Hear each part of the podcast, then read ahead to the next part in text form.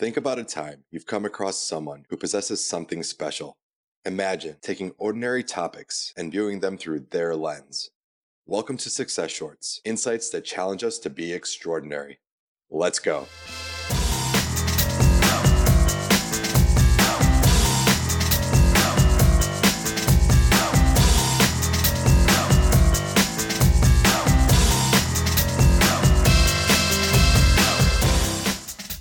Everyone. I'm Earl Chanel, and today I'm joined by Chelsea Collier. Chelsea is the editor at large for Smart Cities Connect and the founder of DigiCity, which is focused on the development of smarter, equitable, and more connected communities. She's also a University of Manchester Simon and Industrial Professional Fellow, a Marshall Memorial Fellow, and an Eisenhower Fellow. Jeez, that's insane. Chelsea, it's a pleasure to have you on. Oh, thanks so much. I really appreciate you creating this series, and I'm honored to be a part of it.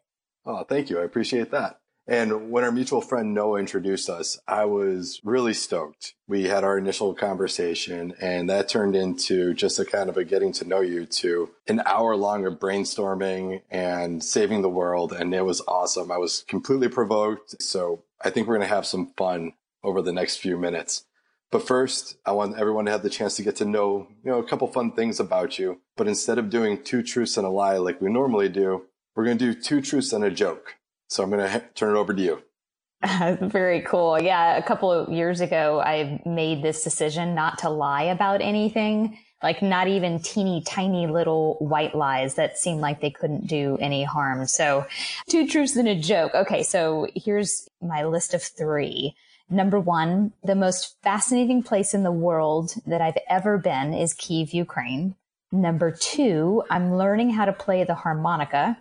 And number three, pulling weeds is my favorite thing to do. Well, I think it's pretty obvious what the joke is there. And it's obviously learning how to play the harmonica, right? That's actually true. I'm learning how to play the harmonica. well, all, all kidding aside, I'm really looking forward to hearing your perspective on what we're about to talk about. Because when you wanted to go in this direction, I just thought how wonderful it was. So why don't you share with us what you want to speak about today? So I'd like to center our conversation around kind of two concepts that are related, which are integrity and connection. And, you know, this era right now that we're in, currently being defined by COVID-19, is absolutely indicative of where we've actually been for the past few years, which is this era of great uncertainty you know, in, in smart cities, we're always focused on the future and it can be kind of challenging to remain in the present and just embrace the complexity of all of the different issues we're facing. How do we define our urban landscapes? How do we define how we work together as people? What information are we comfortable with sharing? And how does that information help shape us? So this kind of not knowing is a great equalizer. And I think it's important because all these different sectors who were used to being very separate are now having to come together and be very honest and connect with each other and say, we don't know what's going to happen.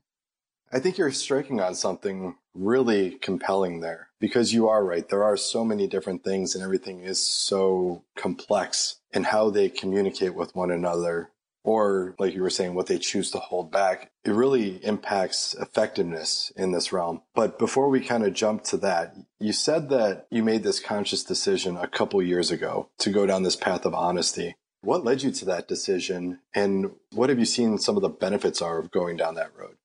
Yeah, what led me to that decision really was was quite personal and by that I mean I had to get really honest with myself about what I wanted and what was really true for me. I'm definitely a quote unquote overachiever. You know, I like to aspire to be as good as I can be, as corny as that sounds. I mean, I was always looking to other people for examples of how to chart that course.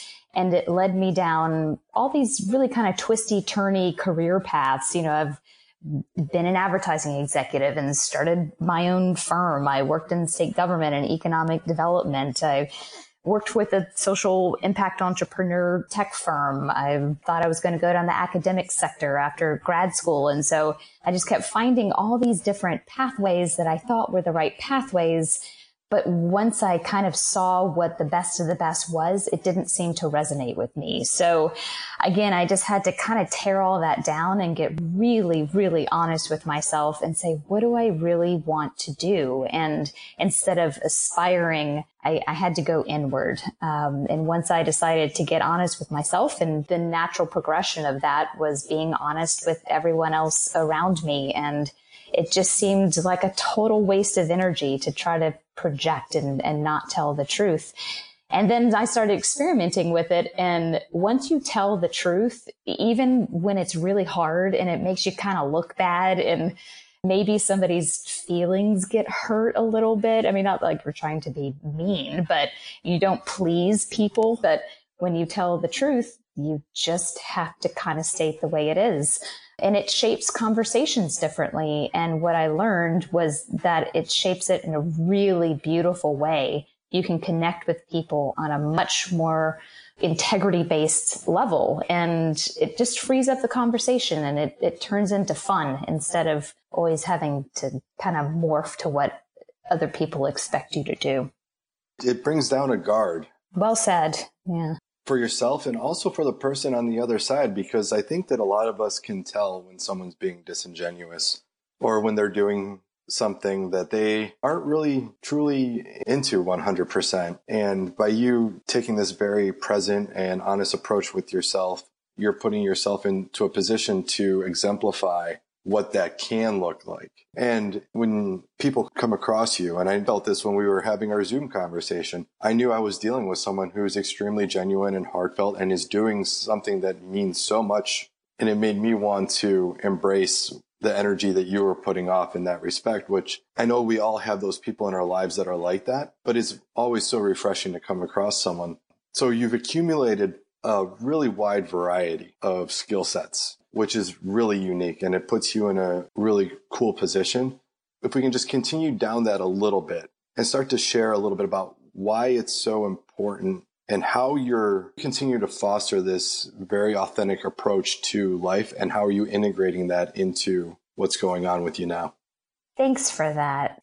After kind of running up all these different mountains and getting to my version of whatever the top of that mountain was and then running back down being like, ah, dang, wrong mountain at the end of the day, I thought, you know, maybe I can just sit still for five seconds and start bringing all of these people together because I found what I was doing and just my natural conversations was translating between sectors. You know, academics speak very differently than the private sector and startups see the world so differently than people in government and everyone has so much to give. And I thought, gosh, if we could just come together, have some sort of shared understanding. Maybe we're coming from different perspectives and speaking a bit of a different language. But if I can serve as a translator there, wow, just think of number one, how much fun we can have. And number two, maybe we can start to address some of these really big systemic challenges that we are facing as as a society and as a people. So that's literally what I've been doing and that current form is in smart cities and smart cities not because I'm a technology expert or I'm an urban planner. You know, I'm not a subject matter expert in any one particular field, but I sit in the middle of all of those different areas and my hope is that I can bring people together because how our urban environments are shifting.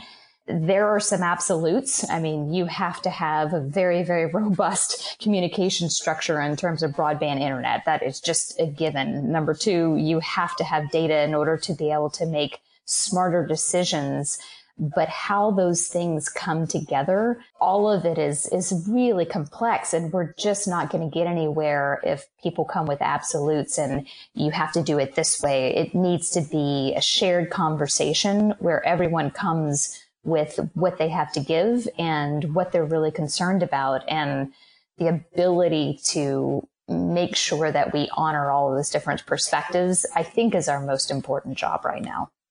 I think when we were speaking last time, I referred to you as a bridge. Mm, I like that. I'm, I'm going to stick with that because there's a very important role that the bridge plays. You know, so many people like to flex their technical acumen or their ideas and they get very married to them. And then they're going to come up against someone who is very similar to that. And sometimes you need that person, that bridge that can hear both sides, that has those active listening skills, which are extremely undervalued in society, mm-hmm. and to bring it together so that everyone can start to work together. I want to get back to integrity for a second. What are the benefits of acting with true integrity? And if you can provide like a little bit of a framework around that, I think it would be great for us to hear. Sure. The benefits, I think, number one, you just learn how to trust yourself because if you're really being honest and things aren't exactly perfect, you just get to raise your hand and say, Oh, there I go, being a human again. Okay. Let's rethink that. Or you just come to a conversation with more authenticity because you're you're trusting that what you have to bring is simply what needs to be seen or heard at that point. You know, as a professional woman, I've definitely experienced imposter syndrome and when you're working in the field of smart cities or really any field as a bridge to borrow your term, which I really appreciate, it's really easy to get imposter syndrome being surrounded by all of these subject matter experts. So being able to trust yourself and really love your quote unquote imperfections, uh, I think is a real benefit. Again, it just frees you. Another benefit is that you get to name what you want. And this takes some work. It's, I think, really important to be clear about what it is that you truly want. And not doing that is a kind of form of dishonesty if, if you really think about it. I mean, yes, it's cloaked in fear because, you know, for whatever reason, you don't believe it's true or you don't trust that you can have what you want, or maybe it feels too ambitious to really name it. But naming what you want is in a sense saying this is the best that I have and I can bring this in service to the rest of the world. Another benefit is that you partner with people differently. I've definitely had some prior professional relationships that didn't have that shared value set, or maybe I rushed too quickly into them because I, I didn't listen to that still small voice that was saying, uh, I don't know if this is exactly right. I didn't really do my homework. I didn't really speak up when I thought things weren't aligned. I learned the hard way to be really honest again with myself and with others. And that causes you to partner with people differently. So now, if anything, something doesn't feel quite lined up, then I just address it and make sure that if there's some friction being felt, that we can work through that, or maybe we don't work together and either of those outcomes is okay. You know, all of this, the idea of being really honest and showing up and not telling an untruth, it's messy. I'm not trying to paint this picture like, you know, you just decide to tell the truth no matter what one day and then all of a sudden it's just roses and sunshine. It's a creative process, but I think it's a really important one. At least it has been for me. I think that's the case anytime you decide to make a really conscious change because you're the one deciding to make the change. The world around you hasn't decided to make that same change. So you have to be okay with the fact that it's not going to be easy always to be this different version that the rest of the world isn't used to yet. I think that those three points that you laid out there, you know, trust your instinct, name what you want, and partner with people differently those are really good boundaries to set for yourself. And if we can do that, I think that everyone can have a far better experience when going into relationships and acting more genuinely in a way that is right with your, your spirit or your soul or however you want to phrase that. That was really tremendous insight. Now, for those people who are listening, we've obviously covered on a lot in a really short amount of time. But what would you recommend that they kind of take away that they can begin to implement starting now? Be okay with the unclear path. I know that's really difficult to do for a lot of people. Personally, I'm kind of a changeaholic. You know, I get a little antsy when things get monotonous. So I know that's kind of a, an odd thing to say, but it is the way that the world is going to work. In fact, it always has, but now we're just seeing it a bit more visible. So being in a world where the path is unclear, it gets easier when you're clear about who you are and what you want. And part of being clear about what you want is really naming what that is and asking for it. It takes courage because once you name it, you have to really believe that it can happen. And if you don't believe that it can happen, then that invites a sort of exploration around what's getting in your way. What do you think could stop that process? And then you just have to hack it away, kind of overcome what you believe is in your path. And from my experience, all the things that I thought were in my path were just made up. They, nothing was in my path. Once I really decided, hey, this is what I want to do. I want to be surrounded by really brilliant people who care about solving really challenging problems. And I want to share the best practices of anyone who's willing to jump into that conversation. And it's literally what I do today yeah, I think you can have whatever you want, be of service, show up in the world, and just get busy and tell the truth. It's really about knowing what your core principles are. And once you identified it, you've been able to cultivate this world and this vision around that. But it all started with something very simple, and that was looking inward and having certain non negotiables that you just wanted to hold true. So I think that's a really wonderful thing. And I want to thank you for sharing all this with us. Oh, thanks. It's my total pleasure. That's all we have for this episode of Success Shorts. Hopefully you found today's topic useful. And remember, have fun, stay curious, and keep it short.